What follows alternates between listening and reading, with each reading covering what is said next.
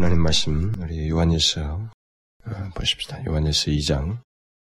오늘은 그 요한일서 2장 그 15절부터 17절까지 요한일서 2장 15절부터 17절까지 우리 함께 읽도록 하겠습니다. 시작. 이 세상이나 세상에 있는 것들을 사랑치 말라. 누구든지 세상을 사랑하면 아버지의 사랑이 그 속에 있지 아니하니 이는 세상에 있는 모든 것이 육신의 정욕과 안목의 정욕과 이승의 자랑이니 다 아버지께로 쫓아온 것이 아니요 세상으로 쫓아온 것이라 이 세상도 그 정욕도 지나가되 오직 하나님의 뜻을 행하는 이는 영원히 거하느니라. 우리가 이제 이 뒤엔 새로운 단락인데요. 그 단락을 하나 묶어서 설명을 해야 되기 때문에 지금 한꺼번에 살펴보려고 하는 겁니다. 아, 요한은 누구든지 하나님을 참으로 한다면 그들에게 있어야 할 그 특징적인 어, 세 가지 사실, 다른 말로 해서는 그 하나님을 안다는 것을 시험해 볼 수 있는 세 가지 시험 기준이 있는데, 라고 하면서 그 세 가지를 말하다가 그 중에 세 가지 중에서 두 가지를 말한 뒤에 그 말한 내용을 인하여서 혼란스러워하고 특별히 그 마음에 부담을 갖는 그리스도인들을 위로하고 격려하기 위해서 중간에 두 개를 말한 뒤에 잠시 멈추어서 12절 이하에서부터 위로와 격려의 말을 해주고 있다는 사실을 어, 지난 시간에 말씀을 드렸습니다. 특히 지난 시간까지 살펴본 말씀에서 요한은 그리스도인들은 죄 사함을 받은 자들이다. 그들은 또 악한 자들을 이길 수 있는 힘과 능력이 주어진 자들이다. 또 그리스도인들은 하나님을 알고 그와 오래토록 교제해왔던 실제적인 경험들을 가진 것을 보게 될 때 앞에서 말한 그 두 가지 시금석은 그렇게 어려운 것도 아니고 주저할 것도 아니고 힘든 것도 아니라고 하는 그런 말을 중간에서 이렇게 권면해주고 있고 위로해주고 있는 것입니다. 그러고 나서 요한은 오늘 본문에서 마지막 시험 기준을 말하기에 앞서서 실질적인 권면을 앞에서 중간에 그 삽입에, 삽입구로서 지난 시간에 말했던 것과 연관시켜서 또 좀 실질적인 권면을 덧붙여주고 있습니다. 그러니까 앞에서 말한 것 같은 그런 확신을 세상에서 구체적으로 적용할 수 있도록 하는 어떤 권면을 덧붙여주고 있습니다. 그러니까 지금 여러분들이 계속해서 우리가 요한일서를 보고 있지만 요한은 굉장히 그 아주 참 그 실제적인 그리스도인, 실제적인 참된 백성, 하나님을 진실로 믿는 사람들의 그 실제 모습, 여기에 굉장히 강력한 의지를 가지고 말을 하고 있어요. 그러니까 그들이 하나님의 특별한 은혜를 받고 완전한 하나님의 백성으로서의 복과 특권을 누렸다는 사실을 말함과 동시에 그런 그 말을 하고 멈추는 게 아니라 거기에 뒤이어서 그것은 어떤 삶의 특징이 있다. 라고 하는 삶의 문제를 반드시 병행해서 덧붙이는 이렇게 병행적인 태도를 계속 보이고 있어요. 전체적으로. 지금 이 삽입구에서도 그와 같은 모습을 보이고 있습니다. 그러니까 그리스도인들이 죄삼과 악한 자를 이기고 하나님과의 친밀한 교제를 갖는 등의 아주 견고한 신앙의 교치, 어, 기초를 가지고 있다는 사실과 함께 염두에 둘 것이 있는데 그것은 그런 기초를 가지고 있다고 해서 그리스도인들을 향한 유혹이 없다는 말은 아니다. 응? 오히려 그리스도인은 그런 확신을 실생활에 적용하는 일이 반드시 있어야 된다. 그런 견고한 신앙의 기초로 말미암아서 그들은 삶에서 분명한 증거가 있어야만 한다. 이런 사실을 자꾸 이렇게 병행해서 말해주고 있어요. 지금 사백구에서도 오늘 본문까지 이렇게 앞에서 말한 기초의 이후에 이런 실제적인 삶의 적용에서 우리에게 있어야 할 내용을 말해주고 있습니다. 그게 뭐예요? 오늘 말하는 게 세상에 대한 우리의 태도입니다. 세상에 대한 우리의 태도. 세상과 세상에 있는 것들을 사랑치 말아야 한다라는 것입니다. 그는 어, 앞달락에서 그 계속 완료 시제를 써가지고 말을 했어요. 그 12절 이하에서부터는 시제가 제가 계속 말을 했습니다만 다 완성된 거예요. 그러니까 그들에게 이루어진 것들이죠. 이루어진 것들이 쭉 이 얘기했어요. 완료 시제를 써가지고. 그랬는데 이제 와서는 현재 시제를 쓰는 거예요. 오늘 본문은. 그래서 이게 잘 아셔야 됩니다. 우리는 성경을 볼 때 이런 말을 쓰게 되면 아 너무 따분한 얘기다. 굳이 시제까지 말할 필요가 있냐 말하지만 이건 굉장히 중요해요. 성경은 우리 그리스도인들에게 주어진 완료된 것들, 그러니까 그 이미 다 끝나서 우리가 그 현재 결과를 가지고 있다는 이 사실을 영광스럽게 강조해요. 너희들은 하나님의 특별한 백성이다. 예수 그리스도로 말미암아 죄 사함을 받았다. 너희들은 더 이상의 죄 문제에 있어서 자유롭다. 모든 것이 이루어졌다라고 하는 이 확신에 찬 얘기를 완료 시를 통해서 말을 합니다. 그러면 그것은 현재라고 하는 이 시제 속에서 어떤 뜻을 나타내야 된단 말이죠. 특징을 나타내야만 한다고 하는 사실을 이런 시제를 통해서 나타내 주는 거예요. 완료 시제를 쓰면서 이제 오늘 본문에서는 현재 시로 바꿔가지고 그러면 현재 현재의 삶 속에서 너희들에게는 그런 완료된 너희들에게 주어진 이미 너희들에게 이루어진 영광스러운 특권과 이런 기초가 나타나야 한다는 겁니다. 증거로 나타나야 된다는 거예요. 그게 뭐예요? 오늘 본문에서 제일 먼저 말하는 게 세상과 세상에 있는 것들을 현재 계속적으로 사랑해서는 안 된다. 현재 계속적으로 말이죠. 그러니까 현재 명령법이니까 현재 계속적으로 반복적으로 그렇게 해야 된다는 거예요. 이것은 사실상 앞에서 말한 것들 곧 하나님을 사랑하여서 그의 계명을 지키고 형제를 사랑하는 것과 사실상 분리해서 설명할 수 없어요. 이건 같이 음, 맞물려서 생각할 수 있는 겁니다. 그러니까 죄사함을 받은 자이고 악한 자를 이길 힘을 공급받은 자이고 하나님과 친밀한 교제가 있는 자에게 이것은 사실 너무도 당연한 것이다라는 거죠. 응? 분리해서 생각할 수가 없다. 그럼에도 불구하고 사도 요한이 그것을 당연한 얘기. 응? 너희들은 이렇게 이렇게 됐다. 라고 했는데도 그 뒤에 굳이 이런 말을 당연하니까 그런 사람들에게 죄삼을 받고 하나님의 친밀한 교제를 가지고 있는 사람들에게 세상을 사랑치 않는 것은 너무나도 당연한데도 불구하고 왜 사랑치 말아야 한다고 하는 이런 부정적인 어구를 써가지고 이런 말을 반대되는 어? 반대적인 내용 이런 표현을 굳이 권면을 했을까? 여러분 제가 언젠가도 이런 얘기를 했습니다만은 이것은 굉장히 성경이 가지고 있는 아주 독특한 우리 인간을 너무 잘 알고 해주는 성경이 기록된 독특한 표현이에요. 그러니까 우리 인간은 긍정적인 명령만으로는 자신을 제대로 살피지 못한다는 거예요. 무슨 말인지 알겠어요? 인간은 긍정적인 명령만 듣고서는 자기 자신을 그 긍정적인 명령을 따라서 제대로 하나님 앞에 서지를 못한다는 것입니다, 인간은. 부패해서. 응? 그러니까 논리적으로 결국 똑같은 말이에요. 너희들은 이렇게 해라. 그러면 이 말은 다른 거, 그것에 반대되는 건 하지 말라라는 거죠. 당연히 포함되는 겁니다. 그런데도 성경은 이런 걸 해라. 이렇게 해놓고는 그것에 반대된 이런 것은 해서는 안 된다라고 하는 하지 말라는 말을 이렇게 부정적인 반대되는 표현을 같이 말해요, 성경이. 양면을 얘기한단 말이에요. 결국 똑같은 내용상으로 똑같은 말인데 이런 반대적인 표현을 쓴단 말이죠. 이것은 우리 인간은 그렇게 이 두 양면을 통해서 권면하지 않냐면 우리 자신들이 바르게 서지를 못한다는 거예요. 여러분 제가 말한 건 무엇인지 알아요? 이것을 여러분들이 솔직히 보시면 알아요. 자신을 자세히 살펴보면 압니다. 정확한 사실이에요, 이게. 예를 들면 하나님의 말씀을 잘 지켜 순종해라. 이렇게 말 이런 논지를 말했다고 합시다. 그럼 그렇게 말했으면 하나님 말씀의 불순종에 대해서는 그내 마음대로 하는 것은 하지 말라는 거예요. 그런데 성경은 너 정욕대로 행해서는 안 된다. 네 욕심대로 해서는 안 된다. 하나님의 말씀을 네 뜻대로 풀어서 해석하고 거길 따라서 행해서는 안 된다는 식의 반대적인 표현을 써가지고 결국 같은 논지를 두 개로 표현을 한다는 거예요, 우리에게. 응?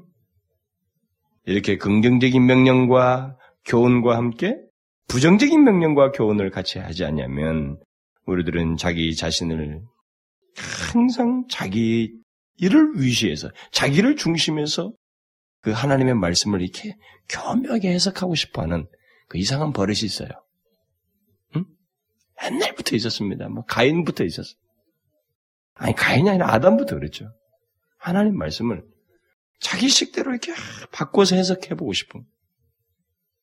예를 들어서 여러분 잘 알잖아요. 부모 공경 문제를 얘기했을 때 바리새인들이 고르반이라고 하면서 하나님께 아, 드리으면은 부모에게 줄 게 없다. 라는 식의 임의적인 해석을 하는 거예요. 그러자 주님은 그 말씀을 하면서 좋다.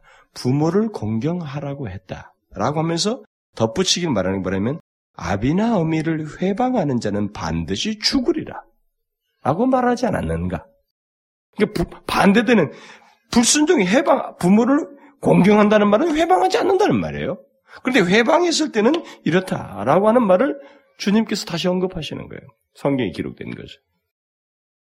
결국 인간은 하나님을 사랑하라는 말씀을 들어야 할 뿐만 아니라 하나님의 사랑에 반대되는 이 세상을 사랑해서는 안 된다고 하는 이런 명령을 들어야만 한다는 것입니다. 그렇지 않으면 자기의 여러 가지 세상 사랑을 자기가 세상을 은근히 사랑해놓고도 그것을 자기식으로 다 해석해서 내가 하나님을 사랑하기 위해서 부득불 이렇게 했습니다라는 말을 하고 싶어 한다는 거죠.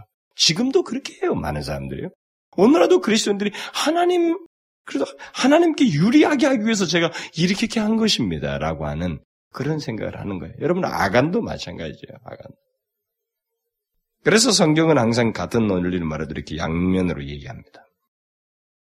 여러분들은 성경에서 그런 말씀을 보게 될 때, 그런 말씀을 양면에 걸친 말씀을 발견하게 될 때, 사실상 우리는 상당히 기민하게 성경을 봐야 돼요. 왜냐하면 그렇게 기록하도록 성령께서 영감을 주어서 감동하셨을 때는 우리를 잘 아시고 의도하신 것이 있거든요. 그걸 우리가 놓치지 말아야 한다는 거예요. 왜냐하면 부정적인 표현을 했을 때는 우리가 가지고 있을 자기중심적이고 자기 방어적인 생각을 성령께서 밝히려고 하는 거예요, 사실. 그런 태도를 갖지 않도록 하기 위해서, 그렇게 해서 죄악에 빠지지 않도록 하기 위해서 사실상 권면하신 겁니다. 그렇기 때문에 그런 양면적인 말씀을 들었을 때, 발견했을 때 우리는 더 기민하게 들어야 됩니다. 오늘 본문에서도 사도 요한은 죄사함을 받고 하나님을 아버지로 모시고 악한 자 악한 자를 이길 능력을 가진 그리스도인 그가 하나님을 사랑하여서 계명을 지켜야 한다는 사실을 말함과 동시에 세상을 사랑치 말라는 말을 덧붙이면서 하나님을 사랑하는 것을 더욱 기민하게, 더욱 실제적으로 하도록 권면하고 있어요. 예? 상당히 이게 말합니까? 탁월한 논법이에요, 사실상 이게. 오늘날도 마찬가지예요. 사실 좋은 설교자는 다 긍정적인 것만 말하는 게 아닙니다. 여러분 잘 보시면 바울도 말하지만은 항상 잘해라. 근데 잘 못했던 이런 사례들에 대해서 성경은 두 가지를 말하는 거예요. 그렇게 해야 우리에게는 상당히 인상 깊게 들어와요. 여러분 우리는 이것을 그렇게 믿을 성질이 아니에요. 우리의 이 두뇌와 우리 마음은 어저께 그렇게 은혜 받고 막 죽을 것 같이 주를 위해서 죽을 것 같이 해놓고 내일 가서 조그만 하나의 사건 때문에 까마득하게 잊어버리고 언제 은혜 받았냐는 식으로 그렇게 하나님의 말씀을 헌신짝처럼 버리는 그런 아주 정말 얄팍한 사고와 마음을 가지고 있는 자들입니다. 그래서 주님은 그런 우리들의 심정에 견고하게 새기시기 위해서 이런 두 가지 양면을 말씀을 하시는 겁니다. 그러면 여기서 사랑치 말라고 한 그 세상, 응? 사랑치 말라고 한 세상은 구체적으로 무엇을 두고 말하는가라는 거예요. 성경에서 세상은 여러 가지 의미로 쓰이고 있습니다. 대표적으로 여기서 여기서는 사랑치 말라고 하는 세상을 여러분이 알다시피 유명한 요한복음 3장 16절에서는 하나님이 세상을 이처럼 사랑하사 그랬어요. 그래서 사, 세상을 사랑하는 대상으로 묘사하고 있습니다. 그처럼 다른 의미를 이 세상이라고 하는 것이 성경이 사용되어졌어요. 크게 세 가지로 성경이 사용됐는데 하나는 일반적인 아주 일반적인 의미는 그냥 우주라는 의미예요. 우주라는 의미로서 세상이 사용되고 또 다른 하나는 인류와 인간 세상을 가리키는 겁니다. 그것이 요한복음 3장 16절이에요. 하나님께서 세상을 이처럼 사랑하셨다. 세상을 사랑했다고 할 때 이것은 인류와 인간 세상을 내 인류를 사랑하셨다는 겁니다. 그러니까 인류를 통칭적으로 부른 거예요. 어떤 개인적으로 부른 게 아니고 개인적 인간을 내가 사랑했다 이 말이 아니라 하나님께서 인간 전체 인류를 사랑하셔서 독생자가 이 땅에 오셨다라는 것입니다. 이것을 자꾸 세상에 대한 성경이 이런 다른 개념들을 모르고 개인에게 사랑을 사랑하기 위해서 주께서 죽으셨다라는 말로 해석해서 만인 구원론을 주장을 하는 겁니다. 또 마지막으로 이 세상은 오늘 본문에서와 같이 요한일서에서 특히 많이 나오는 하나님을 거역하는 사람들이 사는 세상. 하나님과 반대되는 모든 것을 가리켜서 세상이라고 말합니다.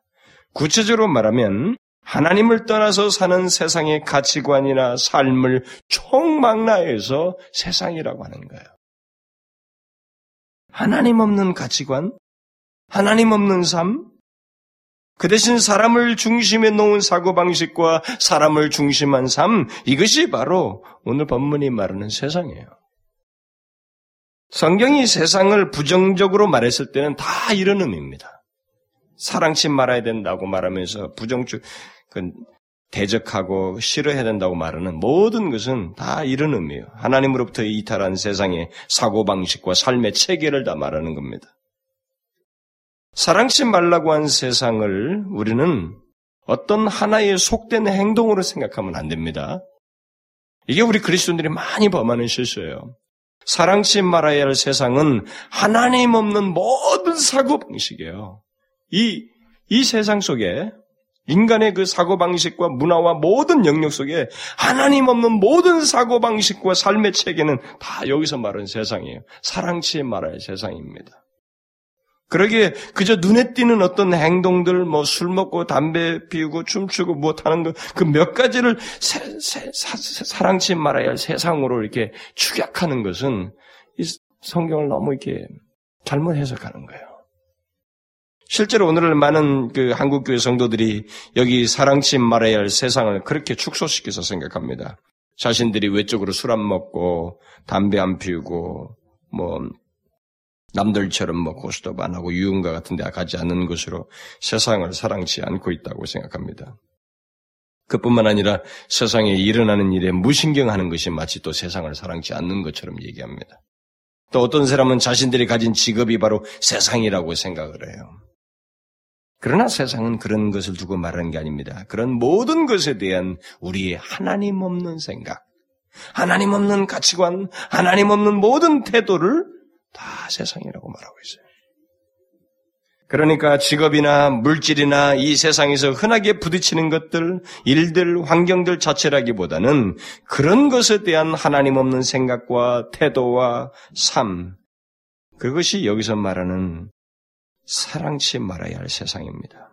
그래서 어떤 사람은 오늘 본문을 다음과 같이 풀어서 해석했어요. 당신들은, 그러니까 다시 말하면 그리스도인들은요, 그리스도인들은 주위에 있는 비기독교 세계의 호의와 친절을 얻기 위해서 알랑거리지 마십시오. 그들의 관심을 당신의 법으로 삼지 마십시오. 그들의 이상을 받아들이지 마십시오. 그들로부터 상받기를 탐내지 마십시오. 그들과 어울려 지내지 마십시오. 여기 세상치, 세상을 사랑치 말라는 말은 바로 이런 의미다 라고 해석을 한 겁니다. 결국 하나님 없는 자들의 관습과 간습이나 하나님 없는 그들의 이상이나 하나님 없는 자들의 추구 이런 것들 뭐 이런 모든 것은 세상이 된다는 거예요. 어? 여기서 말하는 바로 그렇게 하나님 없는 생각을 가지고 살고 추구하는 자들과 함께 어울리는 것이 세상과 어울리는 것이 되는 거예요. 무슨 말인지 아시겠죠?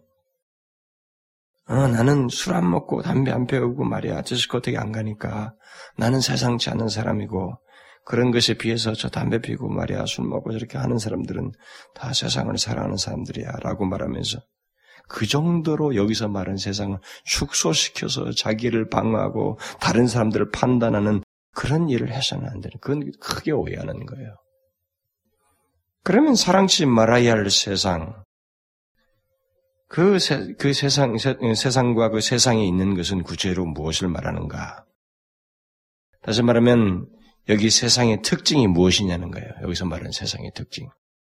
오늘 본문에서 요한은 아주 탁월한 세 가지를 말해주고 있습니다. 사실 제가 욕심을 내면은 한 구절씩 다시 좀 차근차근 설교하고 싶고 제가 어디 가서 보통 집회하듯이 좀 더 아주 교훈적이고 좀 더 제가 아주 힘있게 좀 설교를 할 수도 있는 내용이에요. 근데 강의를 하다 보니까 제가 한불 꺾여서 하는 거예요. 설명을 해야 되고, 그러니까.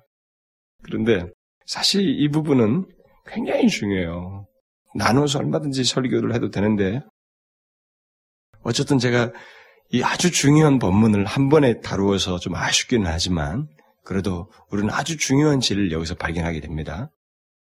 이 세상의 특징은 바로 사랑친 말의 그 세상의 특징은 세 가지로 묘사하는데 세상에 있는 모든 것이 육신의 정욕과 안목의 정욕과 이생의 자랑이니 다 아버지께로 쫓아온 것이 아니고 세상으로 쫓아온 것이다 그랬습니다. 여러분 우리는 하나님을 대적하는 세상 곧 하나님 없는 세상을 특징 질 수 있는 이 세 가지를 조심스럽게 살펴봐야 돼요. 그리고 오늘날 그리스도인들이 정말 잘 알아야 됩니다. 왜냐하면 이 세 가지는 하나님으로부터 쫓아온 것이 아니고 세상으로 쫓아온 것인데 이 세 가지가 곧 그리스도인들이 사랑치 말아야 할 이 세상 이 세 가지가 오늘날 그리스도인들 가운데 교회 안에 뻗어시 있어요. 참 이게 심각해요. 이 엄연한 하나님의 말씀이 쑥대밭이 되고 있어요, 사실. 인정이 안 되고 있습니다. 오늘날 우리 그리스도인들에서 이 세 가지 특징을 적지, 않, 적지 않게 발견하게 되는 것입니다. 오늘 본문은 우리 그리스도인들에게 장난 삼아서 쓴 게 아니고 아주 정확하게 우리에게 있어서 이것은 있어서는 안 된다. 우리 존재의 우리 모습도 아니고 특징도 아니라고 하는 거. 이것은 우리와 상관이 없는 다른 반대쪽의 세계, 하나님을 알지 못하는 세계에 특징 지을 수 있는 세 가지 사항이라고 분명히 규명해 주고 있습니다. 이것을 우리가 잊지 말아야 돼요. 이것은 우리 그리스도인들에게 있어서는 안 되고 도저히 사랑에 있어서는 안 되는 아주 하나님께서 극도로 싫어하시는 내용들이라고 하는 사실을 우리가 먼저 염두에 둡니다. 그럼에도 이런 모습이 우리 가운데 있다면 참 심각한 거죠. 그러니까 우리가 상당히 세속화되어 있다는 거예요. 교회와 오늘날 소위 교인이고 그리스도인이라고 하는 사람들이 세속화됐다는 거예요. 상당히 세속화됐다는 것을 그런 것을 통해서 말해주는 것입니다. 그래서 이 세 가지 뭐 육신의 정력, 안목의 정력, 이생의 자는 이 세 가지 단어만 줄줄줄 외울 게 아니라 우리 자신에게 비추어서 실제로 그런 것들이 우리들 안에 지배되지 않도록 해야 됩니다. 그러면 제일 먼저 요한이 말하는 이 세상에 있는 것이 무엇이냐? 이 세상의 특징이 무엇이냐? 그는 제일 먼저 육신의 정력을 얘기합니다. 먼저 정욕이라고 하면 죄로 물든 우리의 본성의 욕구를 말하는 겁니다. 응?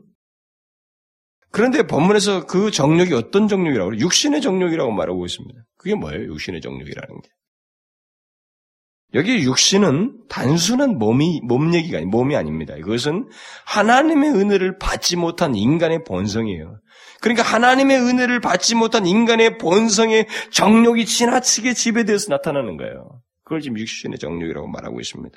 그러니까 이걸 오늘날로 우리들이 흔히 쓰는 말로 바꿔서 말하면 감각적인 만족을 위해서 정욕을 쓰는 걸 말하고 있어요. 우리 뭐 오늘날 사람들 보면 이 감각적인 만족을 위해서 정욕을 쓰잖아요. 그걸 말하는 겁니다. 여러분 감각의 지배되어서 사는 삶을 한번 생각해 보십시오. 음식을 결제하지 못해서 탐식하는 것. 이게 아주 흔해 빠진 거 아니에요? 사치에 빠지는 거. 뭐 우리는 완전 식도락과 천지 우리나라는요. 나는 세상에서 우리나라만큼 음식점 많은 나라가 없다고 난 믿습니다. 제가 유럽을 다 돌아다녀 보고 어? 영국에서 그러고 호주에서도 그러고 어디를 봐서도 이렇게 음식점 많은 나라가 없어요. 정말로 우리나라 많습니다. 얼마나 잘 먹는지 정말 우리는요. 그것도 유명한 데는 막 줄 서 있어요. 막 고급차들이 얼마나 줄 서 있는지. 근데 그, 그게 여기서는 그게 세상 정신이라는 거예요. 그게 세상이라고 하는 겁니다. 세상은 그것을 추구해요. 그거밖에 없어요. 그런데 그것을 자꾸 탐식하고 추구하는 것은 그 그리스도인의 모습이 아니에요. 그렇게 감각을 따라서 사는 것은 그 그리스도인이 아닙니다. 그 세상이라고 하는 거예요. 또 사치에 빠지는 것, 이게 지금 감각의 지배돼서 사는 삶이죠. 쾌락의 노예가 되는 것, 성적으로 욕정적이 되는 것, 이게 다 여기서 말하는 육신의 정력이요, 감각의 지배되어서 사는 삶입니다. 오늘날 대중적으로 우리나라에서 가장 흔한 것이 있다면 다 바로 이런 내용들이에요. 먹고 마시는 것, 탐식하는 거죠.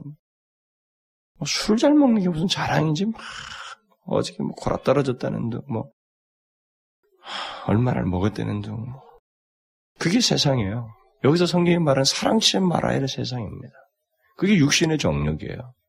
쾌락적인 것.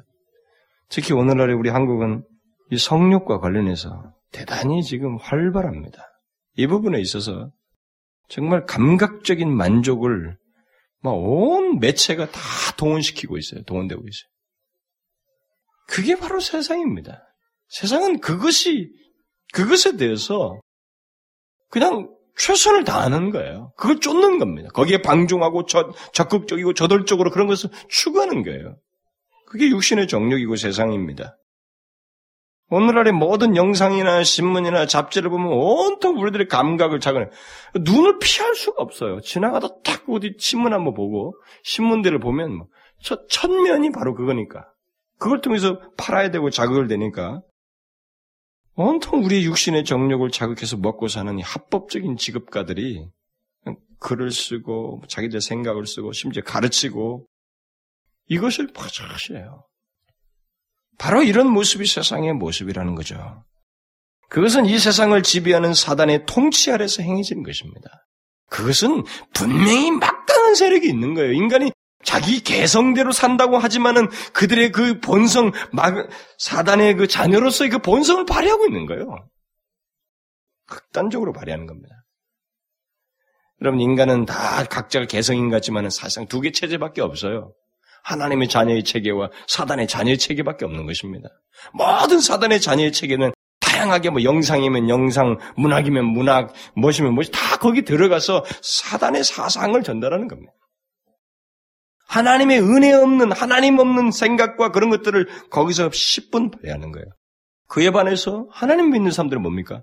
하나님 계시에 따른 하나님의 말씀에 따른 생각을 말하고 전하고 글로 쓰고 노래하고 찬송하고 완전히 다른 두 개 체계밖에 없어요. 이 세상은 하나님의 생명이 그들 가운데 없기, 때문에 육신의 정력을 따라서 계속 반대 방향으로 합니다. 그건 결국 극단적으로 보면 하나님을 대적하는 거예요. 그렇게 하나님 없이 자기의 몸을 위해서 정력을 쏟고 삶을 사는 사람들, 그들은 자신들의 존재를 이 세상에 속하, 속하고 속하게 하고 있을 뿐만 아니라 사단의 지배 아래서 영원히 길로 가고 있는 거예요. 오늘 본문은 이제 그것을 정확하게 지적하는 겁니다. 그런 삶과 가치관을 가진 자들은 하나님 아버지와 상관이 없고 그들은 결국 멸망한다라는 것이. 요한은 바로 이런 가치관과 태도를 그리스도인은 절대 사랑해서는 안 된다. 어울리지 않는다는 거예요. 응? 여러분, 우리 그리스도인들은 그 부분에 있어서 우리와 달라요. 이것은 아주 분명한 답이에요. 그래서 오늘날 젊은이들이 이 부분에 대해서 힘들어하고 예수 님는 가운데서 이렇게 하는 것은 이런 말씀을 통해서 자신들을 분명하게 자기 선자리가 어딘지를 말이 발견해야 돼요. 응? 참 예수 믿는 오늘날의 예수 믿는 사람들의 경계선이 다 무너져 버렸잖아요. 바로 이런 말씀들이 하나도 적용이 안 돼서 그런 거예요. 그 다음 그가 두 번째로 말하는 이 세상의 특징은 안목의 정력입니다. 이 안목의 정력은 외모와 거칠애와 화려함을 쫓아서 사는 삶을 말하는 것입니다. 안목의 정력은 외형을 쫓는 것으로 시작해서 허영과 그러다 보니까 허영을 내게 되겠죠. 그러다 보니까 겉과 속이 달라되니까 부정직하게 되겠죠. 결국 위선자가 되는 거예요. 결국 이 안목의 정욕은 그런 것을 낳습니다. 안목의 정욕을 쫓게 되면 반드시 허영에 들어가고 부정직하게 되고 위선자가 되고 하나님을 진실로 섬길 수가 없어요. 그것은 세상입니다. 세상. 세상에 속한 거예요. 하나님 정신이 아닙니다.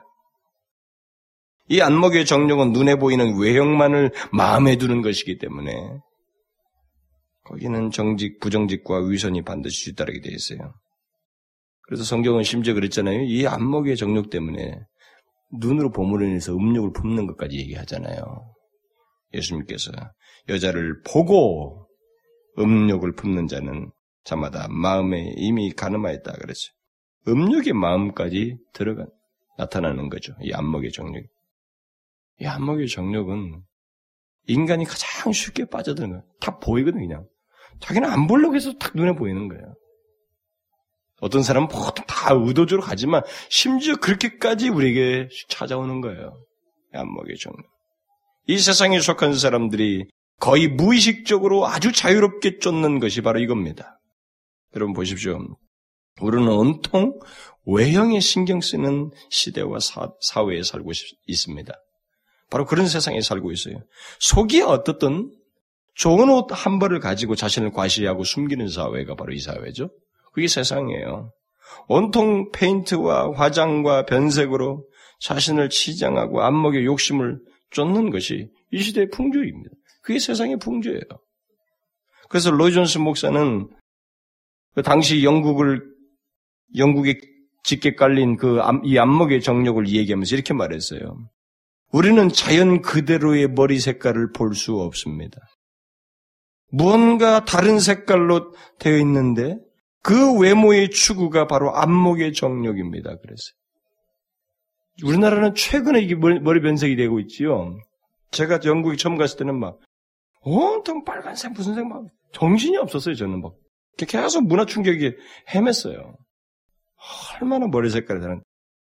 거기 가니까 또 막 이 완이 흑발이 또 멋있는 유행이에요. 또 우리 동양처럼 아주 걔네들이 색깔이 좀 희, 이상한 색인데 그걸 갖다 이 까만색으로 물들이는 거야. 그래서 로이존스가 그것이 그 시대를 보면서 그런 모습을 봤던가 보죠. 영국에서. 그게 바로 안목의 정력이라고 말하고 있어요. 여러분 사도 요한이 여기서 안목의 정력을 이 세상 정신의 특징으로 말했다는 사실을 우리는 굉장히 참 놀라워요. 어떤 면에서 그런 말씀을 여기 했다는 사실이. 그는 1세기에 이런 말을 한 겁니다. 응? 결국 이게 뭐예요? 문명이 발달하고 환, 경이 달라진, 달라지고 있지만, 달라졌지만, 인간의 본성은 하나도 안 달라. 똑같다는 거야. 똑같다는 거죠. 여러분, 예수님께서 바리새인들에 대해서 뭐라고 말했어요? 너희는 사람 앞에 스스로 옳다, 옳다 하는 자이나 너희 마음은 하나님께서 하시네. 속과 것이 다르다는 거죠. 겉으로는 아름답게 보이나 그 안에는 죽은 사람의 뼈와 모든 더러운 것이 가득한 회칠한 무덤 같다. 그랬어요. 이처럼 그 당시에도 그게 있었어요. 이 안목의 정욕에 사로잡혀서 자신의 외형에만 마음을 쏟는 그런 부류, 그런 사람들이 있었습니다. 그게 바로 세상 정신이에요. 그게 바로 세상입니다. 우리가 사랑치 말아야 할 세상이에요. 결국 뭐예요? 정직치 않은 겁니다. 위선이에요. 그뿐만 아니라 이 안목의 정력은 오늘날 우리들의 탐식, 탐심스러운 태도에서도 더욱 두드러기 나타나는데, 여러분 보십시오. 사람들이 집 있잖아요. 집 같은 거. 집을 보고 마음이 크게 동네로 막, 뭐, 어떤 남의 집 가가지고 말이죠. 그 집 한번 보고. 여러분들이야 뭐 우리 젊은이들이니까 그런 것이 없어서 뭐 제가 말해도 별로 효과가 없겠지만은 여러분 여유 있는 사람들의 세계는요 말도 못합니다. 우리는 그냥 계속 충격받다 정신 못 차려요. 상상할 수 없어요. 다른 사람들의 고급차를 보고 그걸 시샘을 하고 당장 바꾸는 사람들. 제가 그 영업 영업 사원한테 들었거든요. 심지어 6개월마다 차 바꾼대요. 어떤 사람은. 그러니까 돈이 도대체 어디서 나오는지 모르겠지만 바로바로 새 차로 나오면 새 차 바로바로 바꾼대요. 그런 사람들이 있다는 거죠. 남의 집에 있는 어떤 좋은 것을 보고 마음의 욕심을 품는 것, 그거 다 안목의 정력이에요.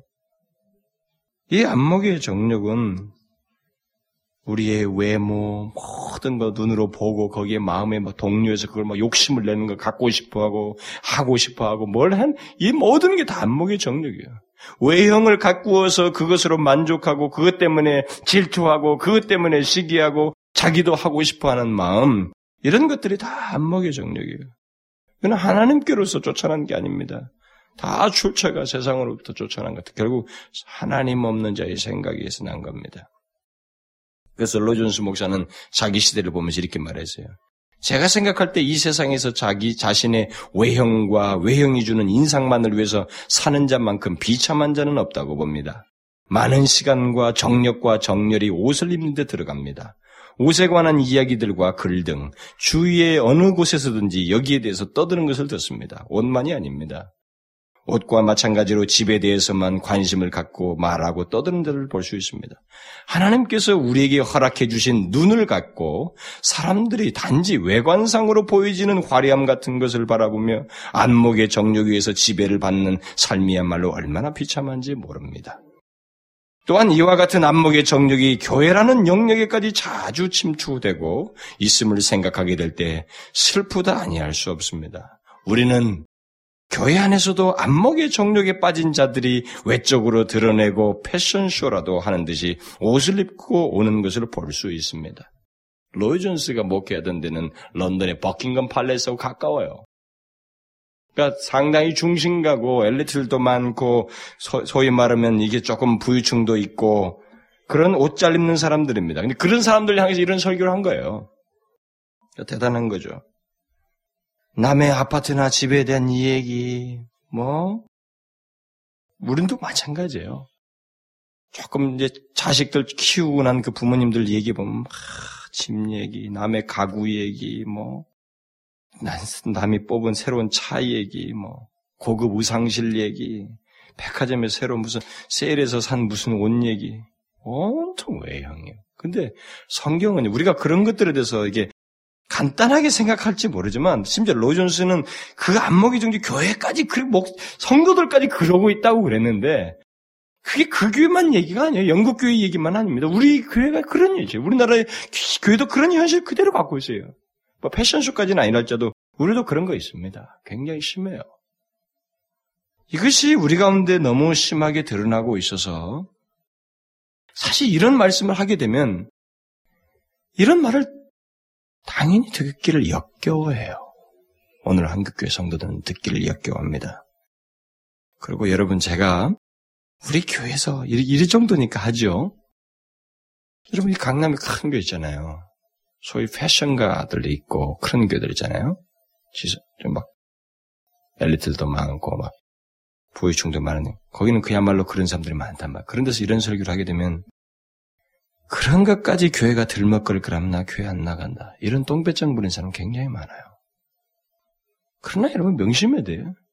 이 세대가 이런 말씀을 자꾸 안 받으려고 하고 이런 말씀이 의미하는 것이 무엇인지를 안 받으려고 할 뿐이지 성경은 명확하게 말을 하고 있습니다. 하나님의 말씀은 우리가 바꿀 수 있는 것이 아닙니다. 단지 하나님은 우리에게 선언하고 있는 거예요. 안목의 정력은 하나님께로부터 쫓아난 게 아니야. 그것은 세상으로부터 쫓아난 것이고 이 세상 신의 지배를 받는 것이다. 그것은 하나님과 상관이 없는 것이다. 하나님의 사랑이 그들에게 없는 것이다. 이렇게 말하고 있단 말이에요. 그러니까 우리가 가지고 있는 이 안목의 정욕을 정당화할 수 없다는 거예요. 그리고 그가 또 여기서 마지막으로 말하는 이 세상의 특징은 이생의 자랑이에요. 이에 대해서는 이생의 자랑에 대해서는 여러 가지 해석이 있습니다. 그래서 그러나 일단 이 말은 앞에 두 개는 무엇의 정욕, 무엇의 정욕인데 이것은 자랑이에요.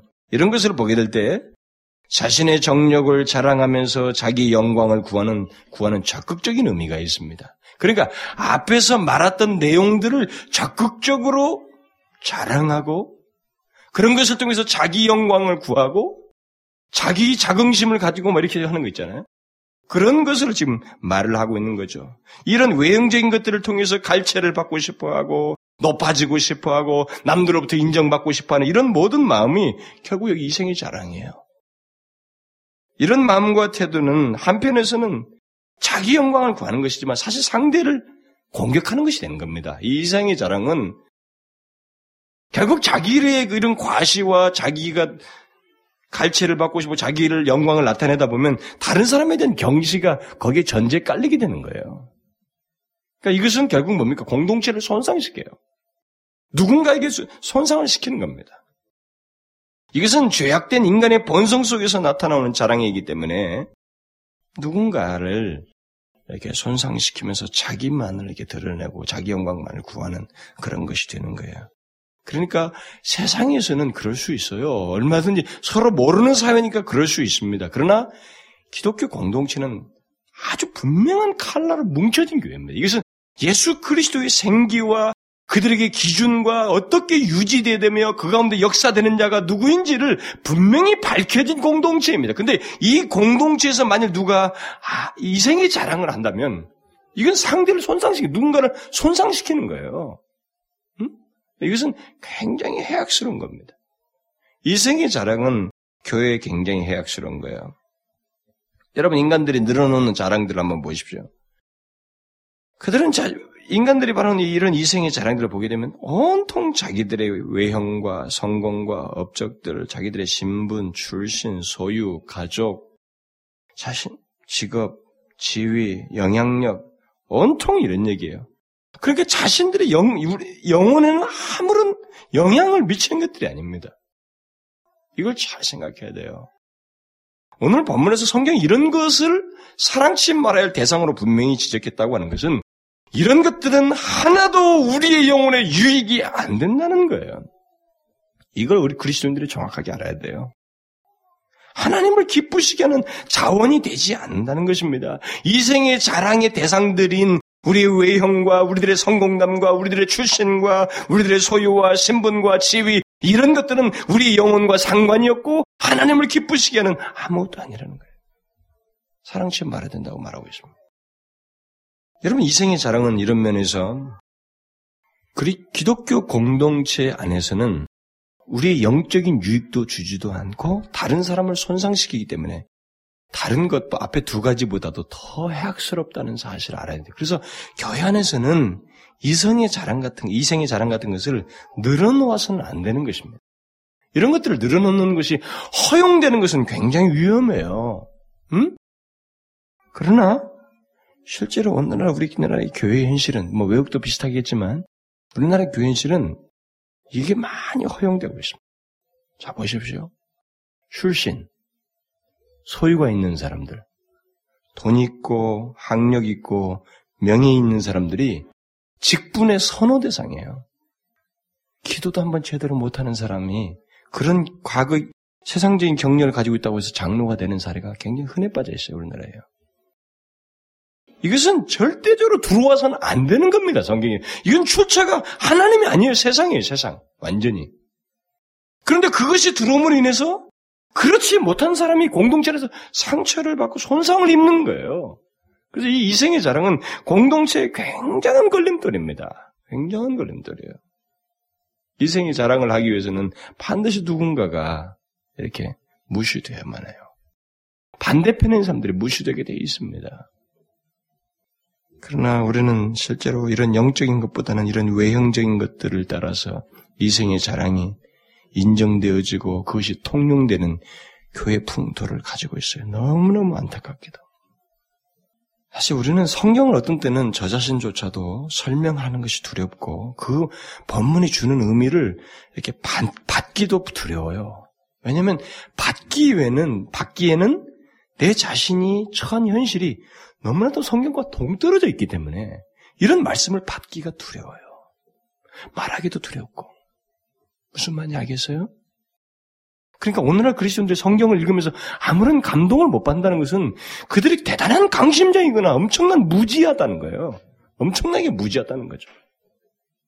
어떻게 해서 이 우리들의 현실과 내 상태와 다른 명확한 계시의 말씀을 하나님께서 이렇게 성경을 통해서 주시는데도 거기에서 자기 현실을 보지 못하고 자신의 상태를 보지 못하고 하나님 앞에 돌아오지 않는다는 것은 두 가지 중에 하나겠죠. 엄청나게 무지하거나 강심장이거나 이런 현실이 여러분 뭐예요? 이런 이생의 자랑이 오늘날 우리 교회들의 현실에 있다는 것은 정말 정말로 이것은 도저히 교회 안에 있어서는 안 되는 세상의 것이 있다는 면에서 정말 안타깝고 슬픈 일이에요.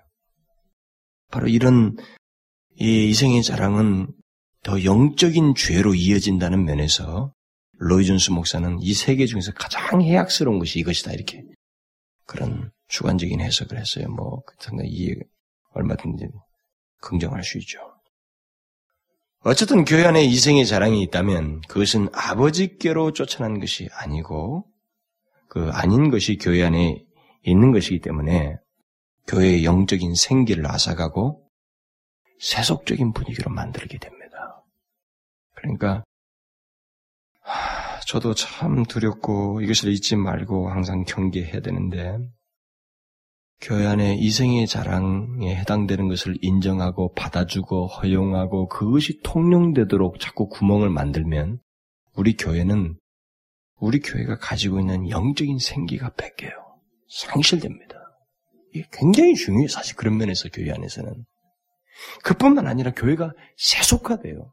어느 순간에 가장 소중한 하나님의 능력, 하나님이 약한 자를 통해서 일하시는 그 하나님의 능력보다는 인간이 가지고 있는 능력을 의존하는 그런 일이 자연스럽게 교회 안에 생겨버리는 거예요. 굉장히 무서운 거죠. 우리는 이 이생의 자랑을 내 자신 안에서 그리고 은연 중에 튀어나오지 않도록 이 공동체에서 무척 애를 써야 됩니다. 우리는 세상에서 영향을 받아가지고 여기 와서 표현할 수 있거든요. 세상이 많이 접하다 보니까. 여기서 조심해야 돼요. 그 사람 때문에 영적인 분위기에서 육적인 분위기로 가는 겁니다. 그래서 제가 여러분들에게 가끔 농담을 이렇게 공식적인, 둘이 사적으로 농담하는 것은 내가 들어줘도 상관없는데, 공식적인 자리에서, 공식적으로 이렇게 앞에 선 자리에서 농담을 하는데, 뭐, 노래방 뭐, 얘기하는 듯이 얘기한다든가, 뭐 이렇게 세속적인 것을 하는 거 있잖아요. 그 제가 그걸 싫어하는 이유가 바로 그거예요. 우리는 자꾸 그런 것을 가지고 이렇게 잠깐 쉽게 뭐 그게 내가 좀 유머러스 한 것, 그리고 조금 센스 있는 사람처럼 보이려고 하는지 모르지만 결국 그것이 영적인 분위기에서요, 육적인 분위기로 바꾸는 인력을 감당하는 거예요. 하나의 구멍을 조금씩 크게 만드는 겁니다. 그래서 저는 그걸 반대해요. 응? 공동체는 그게 안 됩니다. 우리가 항상 명심해야 될 것은 예수 때문에 우리끼리 만났어요. 그렇다면 그 이 공동체에서만큼은 예수에 따라서 예수님의 원하심을 따라 주의 거룩하심을 따라서 말을 하고 행하고 생각하고 표현해야 됩니다. 하나님을 의식해야 돼요. 그런데 아직까지 하나님 의식하지 않고 거기 와서도 마치 노래방 수준 같은 그런 태도를 보이면서 이렇게 무슨 그런 농담이나 한다 그러면 정말 잘못됐어요. 아직도 예수를 너무 건성으로 믿고 있는 거예요. 그리고 이 이성의 자랑과 관련해서 우리 교회는 젊은이들이 많기 때문에 제가 한 가지 더 말씀을 드리면 교회 안에 많은 젊은이들이 이 세상과 똑같이 이생의 자랑을 쫓아서 외형만을 보고 결혼하려고 해요. 상대를 찾습니다. 여러분 백발백중 실패합니다. 백발백중 실패요. 여러분이 참된 그리스도인이면 여러분은 실패를 맛보게 돼 있어요. 맛봐야만이 또 하나님의 뜻을 알게 되고 그때 좋은 감정 때문에 그 감정을 쫓아서 눈에 보이는 것을 쫓아서 이생의 자랑을 쫓아서 결혼하고 상대를 만나면 백발백중 실패요. 그건 우리의 것이 아닙니다. 하나님께로 쫓아낸 게 아니에요. 세상입니다. 명심하셔야 돼요. 사도 요한은 이 세상의 특징들로 이 세 가지를 말한 뒤에 그것들을 왜 사랑치 말아야 하는지 이유를 각 절에서 좀씩 조금씩 뒤, 각 절의 후반부에서 말을 하고 있어요. 그가 제시하는 이유를 보면 너무 선명합니다. 제일 먼저 그 15절에서 이 세상이나 세상이나 사랑치 말라라고 한 다음에 그 이유를 말합니다. 왜냐하면 누구든지 세상을 사랑하면 아버지의 사랑이 그 속에 있지 않기 때문이에요. 응? 왜 우리 그리스도인들이 세상을 사랑해서는 안 된다는 거예요? 세상을 사랑하는 것과 아버지를 사랑하는 것은 양립할 수가 없다는 겁니다. 도저히 양립할 수가 없다는 거죠. 하나님과 세상은 다 사랑할 수가 없습니다. 본질상 불가능해요. 만일 어떤 사람이 하나님을 사랑하면 그에게서 분명히 드러나는 증거는 세상에 대한 사랑이 없어지는 거예요. 저는 잘 봅니다. 그 전에 예수를 대충 믿고 세상에 취했던 사람이 와가지고 영적으로 변화가 되면서 그 사람에게서 뭐가 빠져나가는지 제가 금방 봅니다. 하나님에 대한 사랑이 비중이 커져가면서 그가 세상에 대해서 경시하고 세상을 싫어하는 모습을 금방 제가 발견해요. 그것은 피할 수 없는 논리예요. 영적인 세계에서 피할 수 없는 거예요. 반대로 만일 어떤 사람이 세상을 사랑하게 된다면 그에게서 분명한 사실은 하나님에 대한 사랑이 없는 겁니다. 없어요. 교회 안에서 멋지게 앉아있지만, 아주 얌전 빼고 앉아있지만 세상을 사랑하는 사람은 그 중심에 하나님 사랑이 없는 겁니다. 뭐 직분을 막론하고, 그 사람은 하나님에 대한 사랑이 없는 사람이에요. 야고보가 말을 한 겁니다. 세상과 벗된 것이 하나님과 원수됨을 알지 못하느냐? 그래서 세상과 벗된 것은 하나님과 원수가 되는 것입니다. 더 나아가서 그 16절 후반절에서 말한 대로 우리가 이 세상을 사랑하느냐, 그렇지 않느냐에 따라서 우리가 어디로부터 쫓아났는지, 그래서 어디에 속하 있는지를 말한다라는 사실을 말해주고 있어요.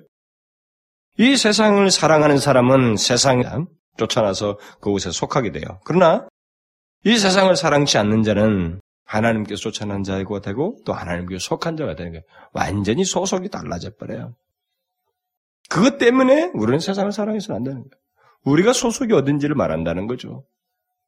내가 세상을 사랑하게 되면 내 소속이 하나님 소속이 아니라는 것을 입증하고 있다는 것입니다. 오늘날 그리스도인들이 정말 명심해야 돼요. 예수를 자기 주관대로 믿을 수 없습니다. 우리 주관이 하나님 말씀과 계시에 굴복해야지 내 주관에 따라 하나님 믿을 수 없어요. 그 다음에 이 세상과 세상에 있는 것을 사랑치 말할 또 다른 이유는 세상에 있는 모든 것이 뭐예요? 제 끝절에서 말한 것처럼 일시적이고 결국 다 멸망한다는 것입니다. 그렇기 때문에 세상을 사랑해서는 안 된다는 거죠. 이 세상도 그 종력도 지나가되 오직 하나님의 뜻을 행하는 자는 영원히 거하느니라. 이 세상에 있는 모든 것, 이 세상으로부터 얻게 되는 모든 것은 그것이 아무리 대단하고 내게 있어서 귀하다 할지라도 다 없어지고 지나가는 것들입니다. 그뿐만 아니라 이 세상의 것들을 쫓는 사람들까지 멸망하게 되는 거예요. 이 세상에 있는 것을 쫓게 될 때는 자기가 쫓고 있는 것도 없어질 뿐만 아니라 그 사람조차도 멸망하게 돼요.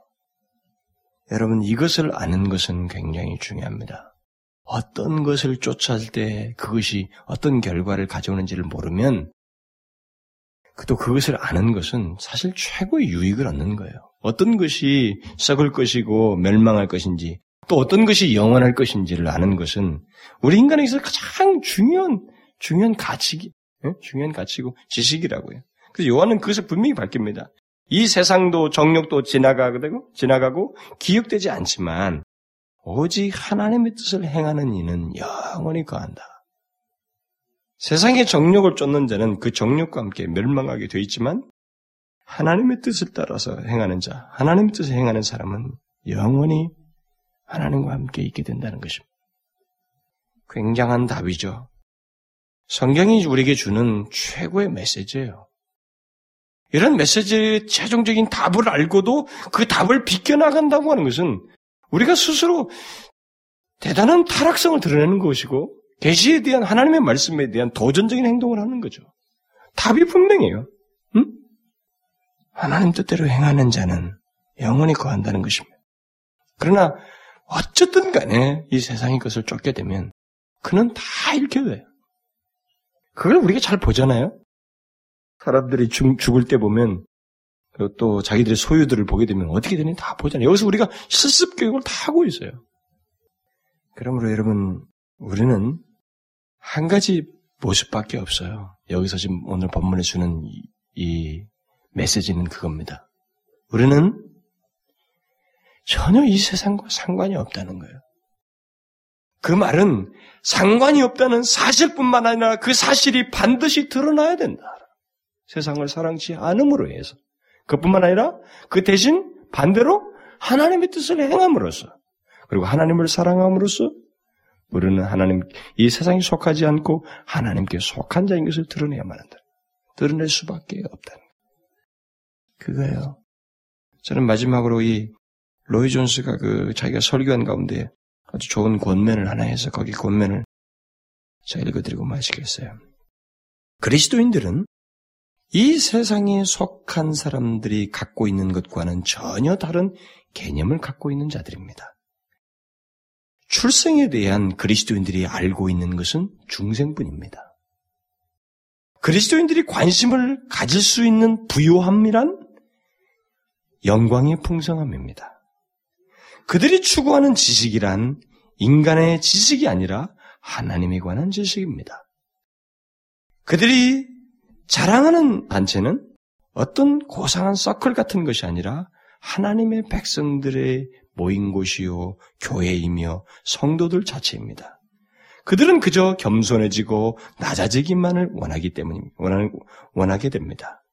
그들이 갈망하는 명예란 사람들 사이에서만 찾을 수 있는 위대한 이름 같은 것이 아닌 하나님께서 알아주신 것입니다. 또한 마태복음 25장 21절 말씀대로 잘하였도다 착하고 충성된 종아 내 주인의 즐거움에 참여할지다와 같은 축복된 말씀을 듣게 될 장차의 그날을 기대하면서 사는 것입니다. 이와 같은 모든 자세들은 이 세상의 진짜 모습과는 정반대가 되는 모습이라고 할 수 있습니다. 우리는 사도 바울과 같이 내게는 오직 우리 주 예수 그리스도의 십자가 외 결코 자랑할 것이 없다고 말할 수 있어야 됩니다. 하나님은 우리가 그리스도와 십자가 외에 다른 어느 것이라, 어느 것이라도 자랑해서는 안 된다고 말씀하십니다. 우리의 출신도, 우리의 외모도, 우리의 지식도, 우리의 이해도, 우리의 부유함도, 우리의 사회적 지위도, 다른 어느 것도 자랑해서는 안 된다는 것입니다. 그러므로 우리는 내게는 우리 주 예수 그리스도의 십자가 외에 결코 자랑할 것이 없으니 그리스도로 말미암아 세상이 나를 대하여 십자가에 못 박히고 내가 또한 세상을 대하여 그러하리라는 말씀을 깊이 명심해야 합니다. 우리는 하나님의 뜻을 행하는 자요 영원히 그 안에 거할 자입니다. 세상과 함께할 수 없는 자예요. 이걸 잊지 마십시오. 영원토록 잊지 마십시오. 하나님 그렇게 만드셨어요. 그렇게 불렀어요. 모방하려고 하지 마십시오. 기도합시다. 돌아가신 하나님 아버지, 하나님께서 저희들을 거룩하게 부르셔서 우리는 하나님께 속하였고 이 세상을 사랑할 수 없는 자라고 말씀하셨습니다.